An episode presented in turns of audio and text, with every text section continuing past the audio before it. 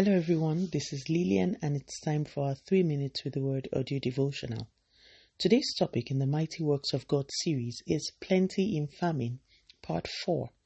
And our anchor scripture is taken from the book of 1 Kings, chapter 17, verses 14 to 16.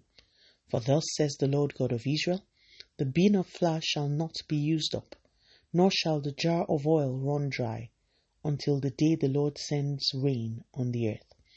So she went away and did according to the word of Elijah, and she and he and her household ate for many days.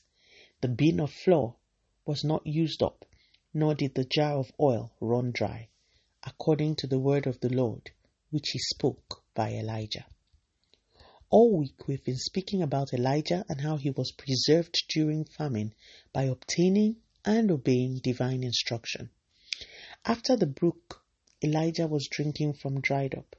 God instructed him to go to a widow in Zarephath. Elijah obeyed. The problem now was that the woman had very little herself. She also had a child.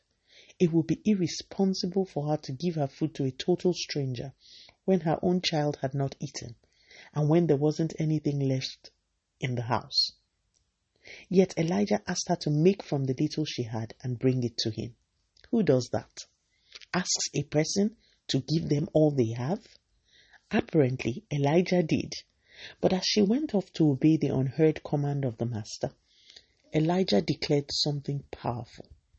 You have only a bit of flour and oil, but as you go to obey the master, that flour that seems small will not finish, and that oil, the small one you think you have, will never run dry.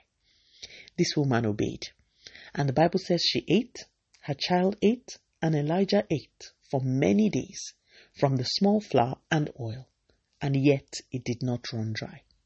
What a mighty work of supply. My dear listeners, God provides.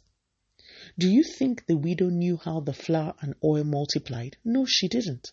All she knew was that her needs kept on being met. I remember a time in my own life. My husband was in training and wasn't earning nearly as much as we needed. I too had been away from paid employment to attend to the children when suddenly we received a letter asking us to leave the house where we were. Before the letter came, the Lord had told us that He was moving us to our own place. We expected that the move would happen when we were more financially stable. So the letter asking us to leave the house threw us off balance. I remember that it was a very stressful time in our home. What were we going to do? We were in a strange land with not as much money as we would need. We began praying, asking God for directions, and I remember one morning my husband woke me up. He said God had given him 1 Kings 17:14. I brought out my Bible, I read it, and that became our family declaration. We still cannot explain how, but with that income that was not enough, we got our own house. We completed many projects that we didn't do when our finances were much better. My dear listeners, why am I sharing this? There was a miracle of supply in 1 Kings 17. That God has not changed. That God is still God. I cannot tell you exactly how God did what He did in our lives, but I can tell you for sure that He did it. He provided. Leave the how to God. God can multiply your supply and ensure a continuous flow. Lean into Him. Trust Him. May God help us. Let us pray. Father, in the name of Jesus, thank you so much for your word.